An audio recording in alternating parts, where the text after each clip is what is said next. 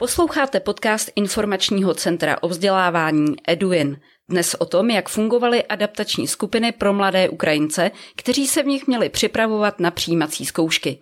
A také o tom, jak jejich svěřenci obstáli v letošní rekordní konkurenci uchazečů o střední školy. Educast o vzdělávání s nadhledem. Já se jmenuji Lucie Kocurová a se mnou je tu Martina Feuersteinová, která měla jednu takovou adaptační skupinu na starosti na Pražském gymnáziu na Zatlance. Hezký den. Děkuji za pozvání a přeji hezký den. Tak máme pár dnů po přijímacích zkouškách. Jaké jsou dojmy žáků z vaší adaptační skupiny? Tak dojmy našich žáků adaptační skupiny, kterou u nás nazýváme jako nultý ročník, jsou poměrně smíšené a vlastně velmi stále subjektivní, protože CERMAT zpřístupní výsledky ředitelům škol až teď v pátek a tím mají potom do dvou dnů povinnost zveřejnit eh, seznam přijatých uchazečů.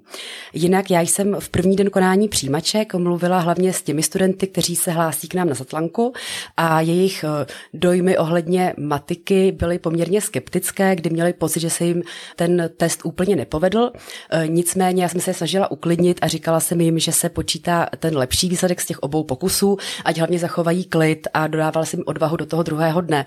A uchýlila jsem se k takové lehce milosrdné lži, když jsem říkala, že ten druhý den bývá zadání lehčí než ten první. A naštěstí eh, se mi to potvrdilo a říkala mi to teď i samotní uchazeči, i jejich učitelka matematiky, takže mám čisté svědomí, že jsem nelhala. Nicméně jsme teď vlastně v napětí, jak to celé dopadne a když si představím, jak já jsem napjatá, jaké ty výsledky budou, tak si nedokážu představit, jak napjatí musí být naše studenti, protože záleží vlastně na jejich budoucnosti. A jak u nich probíhalo přijímací řízení? Jaké mělo vlastně složky? Mm-hmm, tak co se týče jednotné přijímací zkoušky z češtiny, eh, tak tu si měli možnost nahradit takzvaným rozhovorem. Věřuje, jestli mají dostatečnou úroveň českého jazyka pro budoucí úspěšné studium. Eh, nicméně tady tu možnost mají všichni žáci cizinci a nebo i čeští žáci, kteří ukončili své základní vzdělávání v zahraničí. Podmínkou je pouze podat si eh, spolu s přihláškou žádost žádost o uspůsobení eh, tady té zkoušky z českého jazyka. Zároveň ukrajinští žáci měli možnost podat si také žádost o překlad zadání testu z matematiky a případně i školní části přijímací zkoušky do ukrajinštiny. Co se týče té školní části, tak eh, to bylo čistě na benevolenci ředitele, jestli umožní překlad zadání do ukrajinštiny či nikoliv. Pokud se rozhodl, že eh, ponechá zadání v češtině, pak měli žáci automaticky možnost získat 25% procentní navýšení času na vypracování toho zadání. Je nějakým způsobem určeno, jak má takový pohovor v češtině probíhat a jak se má hodnotit vlastně? Mm, tak uh, žádná jednotná kritéria pro hodnocení pohovoru nejsou, protože vlastně neexistuje ani žádné jednotné doporučení, jak má takový pohovor vypadat, jakou má mít formu, co má být jeho obsahem. Tudíž vlastně je to čistě na kompetenci školy, eh, zda posoudí, jestli je daný žák eh, způsobilý nebo nespůsobilý studovat eh, v českém jazyce v těch budoucích čtyřech letech. Jak probíhal u vás takový pohovor? U nás probíhal tak, že byl složen ze nějakých, dejme tomu, čtyř okruhů. V tom prvním se studenti představili, představili sami sebe, odkud pocházejí, co je baví, jaké předměty ve škole je bavili studovat a co je jejich motivací ke studiu u nás na Zatlance. V té další části jsme ověřovali, zda dokáží napsat nějaká česká slova, neboť eh, samozřejmě používají úplně odlišnou abecedu, takže dostali za úkol napsat třeba slovo chléb nebo nějaká slova, která využívají diakritiku a v další části popisovali obrázek, co se tam děje, koho tam vidí, například v jakém třeba ročním období eh, se ten obrázek odehrává. A v poslední části měli za úkol přečíst krátký text na hlas a schrnout, co bylo jeho obsahem. A trénovali jste předem? Tak trochu jsme trénovali, ale je pravda, že o té finální podobě pohovoru eh, jsme se dohodli až těsně před přijímacíma zkouškama. Takže jsme studentům říkali, jakou zhruba může mít podobu, eh, protože existuje celá řada metodických doporučení, jak by měl probíhat. A ty doporučení jsou vlastně platná pro všechny školy, ale jak už jsem říkala, tak eh, ta finální podoba pak záleží na té konkrétní škole, takže na ten pohovor se vlastně nedalo úplně systematicky připravit, jako třeba na klasickou přijímací zkoušku z češtiny. Asi už jenom proto, že k vám se hlásili ukrajinští žáci i odinut, než z té vaší adaptační skupiny, tak abyste je úplně nezvýhodnili. Jo, přesně tak. My jsme vlastně měli celkem, tuším, 16 uchazečů eh, z Ukrajiny. Kam se od vás děti hlásily a jaké jim dáváte šance na přijetí, kromě toho tedy, že se někteří hlásili k vám na gymnázium? Tak výběr škol byl poměrně pestrý. Od gymnázií přes obchodky, obory IKT až po obory učební, kdy se jedna studentka hlásila na kuchařku. Ta si myslím, že uspěje, neboť nemusí konat eh, jednotnou přijímací zkoušku z matematiky, i když pohovor s češtiný teprve čeká, protože vlastně nějakou zákonnou povinností školy uskutečnit tyto pohovory až do 28. dubna. Pak si také myslím, že by mohli uspět Alisa s Jarkou, které se hlásily na nějaký obor zaměřený na leteckou dopravu, neboť eh, Alisy velkým snem je stát se letuškou, i když jsem jí vysvětlovala, že na letušku nemusí studovat nějaký speciální obor a že ani žádný takovýhle speciální obor nemáme, tak eh, její nadšení do letecké dopravy bylo tak velké, že jsem jí v tom ráda podpořila a Jarka se chtěla původně hlásit na architekturu, ale tím, že se s Alisou velmi zblížili během eh, tady toho roku, tak se rozhodla podat si přihlášku spolu s ní. Nicméně obě holky se hlásí i k nám na Zatlanku a já bych raději viděla právě u nás ve škole. A kolik dětí od vás se hlásilo na Zatlanku mimochodem? Pouze čtyři. Když se vlastně podíváme na to fungování adaptační skupiny, která u vás se rozjížděla hned jako jedna z prvních, tak řekněte mi něco o tom, jak to začalo. Já si myslím, že ta úplně ta původní myšlenka se zrodila už loni eh, i hned po přijímacích zkouškách, kdy paní ředitelka začala dostávat velké množství e-mailů, ve kterém zákonní zástupci, zpravidla rodiče nebo starší sourozenci, prosili o volné místo u nás ve škole. My jsme bohužel žádná volná místa neměli, ale zároveň nám bylo jasné, že se jedná o žáky, kteří vlastně úplně vypadnou z toho vzdělávacího systému, neboť už nemají nárok na to povinné eh, základní vzdělávání a zároveň nebudou umístěny ani na žádnou střední školu. E, tak se zrodil nápad na vytvoření nultého ročníku, který by sloužil jako nějaká cílená příprava k přijímacím zkouškám. E, následovala potom dlouhá jednání s magistrátem a s dalšími školami, které o tento projekt projevili zájem, nicméně ještě na konci letních prázdnin nebylo vůbec jasné, jak to celé bude. Takže musím říct, že začátky byly trochu punk, kdy jsme dlouho neměli ani přislíbené finance a velký obdiv obdiv patří především paní ředitelce, která se do toho i přes tuto velkou finanční nejistotu a neznámou rozhodla jít.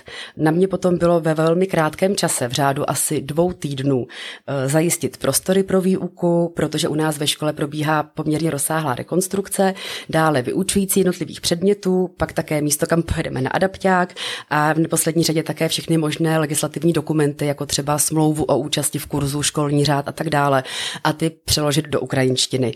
S tím nám velmi pomohla organizace Meta, za což jí tímto velmi děkuji. Takže to, co se ještě na začátku školního roku zdálo jako vlastně nemožné a téměř nereálné, se stalo skutečností a my jsme opravdu třetí týden v září společně vyjeli na ten adaptační kurz. A kde jste scháněli děti a měli jste nějaké stanovené podmínky? Z části se jednalo o děti, kteří se k nám hlásili už v loni právě v rámci řádného přijímacího řízení. Nicméně tady byly poměrně krátký čas, takže bylo jasné, že ne- neuspějí u toho pohovoru z českého jazyka. Další jsme potom vybírali jednoduše chronologicky podle toho, jak se nám ozvali a žádali o možnost eh, studia u nás ve škole. Eh, jedinou podmínkou bylo to, aby měli ukončenou devátou třídu a ne vyšší a ideálně nějaký zájem o další studium na gymnáziu. Eh, snahou bylo vytvořit jakousi homogenní skupinu, ve které by se snadněji nastavovala nějaká požadovaná úroveň. To se úplně nepovedlo, ale myslím si, že alespoň ten přibližně stejný věk přispěl k tomu, že se nám ta skupinka hnedka v úvodu nerozpadla. To je vlastně jedna z věcí, které jsem často slýchala ve spojitosti s ukrajinskými žáky a studenty, že vlastně jsou mezi nimi obrovské rozdíly. Tak asi podobně jako jsou rozdíly i mezi českými žáky, protože je rozdíl, jestli přijde někdo prostě z učiliště nebo přijde někdo z nějakého elitního gymnázia. Takže vlastně tam ty rozdíly jsou podobné a možná ještě větší. Nevím, jestli větší, asi myslím si, že dost podobné, jako je to v, v českém školství. Jak jste měli nastavený nějaký učební plán? Jaké byly představy o tom, co se děti vlastně potřebují naučit za ten rok? V rámci klasického rozvrhu měli týdně 10 hodin češtiny jako druhého jazyka, pak ještě dvě hodiny konverzace z češtiny a dále dvě hodiny zeměpisno-dějepisného semináře, který se zaměřoval převážně na historii a geografii České republiky. Dále jsem se snažila o zařazení nějakých nepravidelných třídnických hodin, kde jsme probírali, co jim vyhovuje a co by naopak potřebovali jinak. A také jsme se věnovali vztahům ve třídě, kde kdy občas docházelo k nějakým konfliktům eh, mezi žáky. Eh, zde jsem byla ale velmi limitovaná jazykovou bariérou, protože nemluvím ukrajinsky ani rusky, takže ty aktivity, které jsem do těch hodin zařazovala, se nedaly vytěžit do takové míry, jako je tomu v českých třídách. Eh, nicméně jsem se tomu snažila nějak přizpůsobit a například, když jsme se snažili vysvětlit si skupinovou dynamiku, tak jsem využila aktivitu, při které se kreslí obrázky. Tak tam bylo vidět, že se chápeme, nicméně už jsme nemohli to příliš rozebírat nějak nějaké podrobnější diskuzi. A měli jste třeba nějakou představu na začátku, kterou jste potom museli opustit, protože jste zjistili, že to nefunguje úplně dobře? Ano, eh, museli a to dost zásadně, eh, protože původně jsme si mysleli, že by matematiky stačilo mít v rozvrhu pouze čtyři hodiny týdně.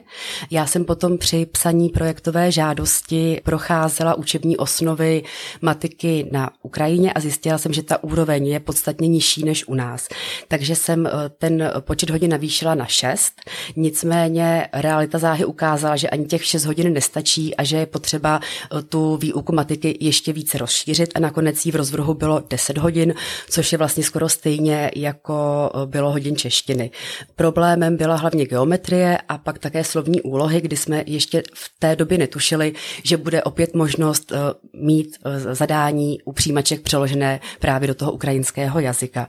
Takže z našeho původního konceptu, kdy jsme chtěli, aby část toho rozvrhu byla věnována integraci ukrajinských žáků do českých tříd právě v rámci různých výchov, jako například hudebky, výtvarky, tělocviku, a nebo v rámci cizích jazyků, zkrátka do předmětu, kde není potřeba e, taková jazyková výbava češtiny, tak z té jsme museli vlastně upustit a doufáme, že se nám ji alespoň trochu podaří naplnit teď v těch zbývajících dvou školních měsících. Od lidí, kteří učí ukrajinské teenagery, vlastně často slýchám, že jsou v těch skupinách problémy s kázní. Hlavně pokud vlastně tam je jako žáků ukrajinské národnosti víc, tak eh, často zmiňují používání mobilů, pozdní příchody, já nevím, jídlo při hodině. Měli jste také tuhle tu zkušenost a povedlo se vám nějak eh, je připravit na to, že pokud se třeba dostanou na českou střední školu, že budou muset to chování trošku umírnit?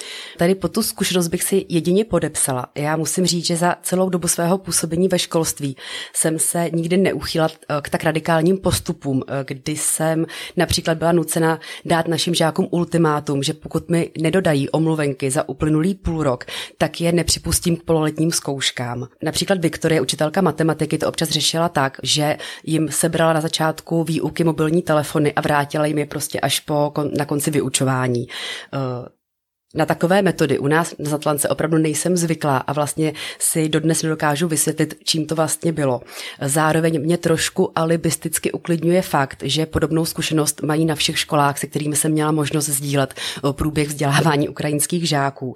Každopádně vždycky, když už jsem eh, cítila nějakou totální ehm, bezmoc a kdy se mě zmocňoval vztek, tak jsem si uvědomila, že se jedná o děti, které eh, dva roky strávily v covidu, eh, záhy na to vypukla válka a vlastně eh, tyto děti mm, byly úplně mm, vyčleněny z nějakého pravidelného rytmu, co se týče vzdělávání. Navíc nemáme vůbec představu, čím vším si prošli, jaká traumata si sebou nesou, jak moc se jim stýská po rodině, jak moc velký strach mají o své blízké. Takže vždycky, když jsem si tady to připomněla, tak eh, to mě přimělo k tomu se uklidnit, nadechnout se a znovu trpělivě vysvětlovat, že eh, jsou určitá pravidla, která u nás ve škole vyžadujeme a že pokud eh, se na nějakou školu dostanou, tak bude běžné, že to po nich budou chtít a že ten nultý ročník můžou brát jako uh, možnost si tady ty věci vyzkoušet a naučit se je.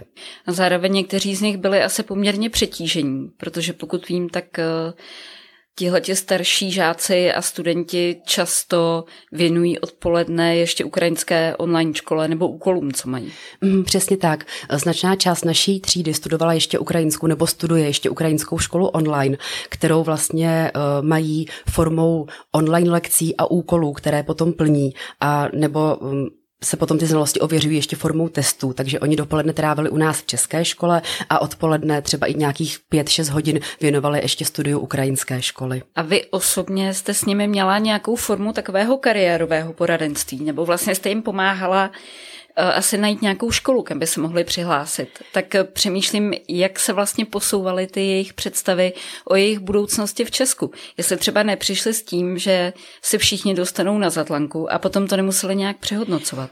Mm-hmm. Jo, je pravda, že v tom úvodu tak víc jak polovina měla představu, že by si dali přihlášku k nám na Zatlanku. Nicméně eh, my jsme se jim snažili vysvětlit, že letos budou přijímačky extrémně náročné, protože tu máme velmi silný populační ročník žáků, kteří jsou v devátých třídách a ta konkurence bude obrovská. Myslím si, že to pochopili až v momentě, kdy začali psát cvičné testy z matematiky a zjistili, že jejich bodové hodnocení zdaleka nedosahuje průměru, který získávají uchazeči, kteří se úspěšně dostanou k nám na Zatlanku nebo třeba na jiná gymnázia. Takže to potom vedlo k nějakému přehodnocení uh, jejich preferencí a s tím, kdo o to měl zájem, jsem potom vedla individuální konzultace, kde jsme se snažili najít to, co je baví a jaká škola by pro ně byla ideální. Protože to vlastně víme, že to je náročné i pro české uchazeče. Vybrat si dobře, zorientovat se v té nabídce středních škol. Jak jste to zvládala vy s nimi? No, bylo to poměrně náročné, protože přece jenom já pracuji na střední škole, takže nemám úplně takový přehled o středních školách jako o školách vysokých.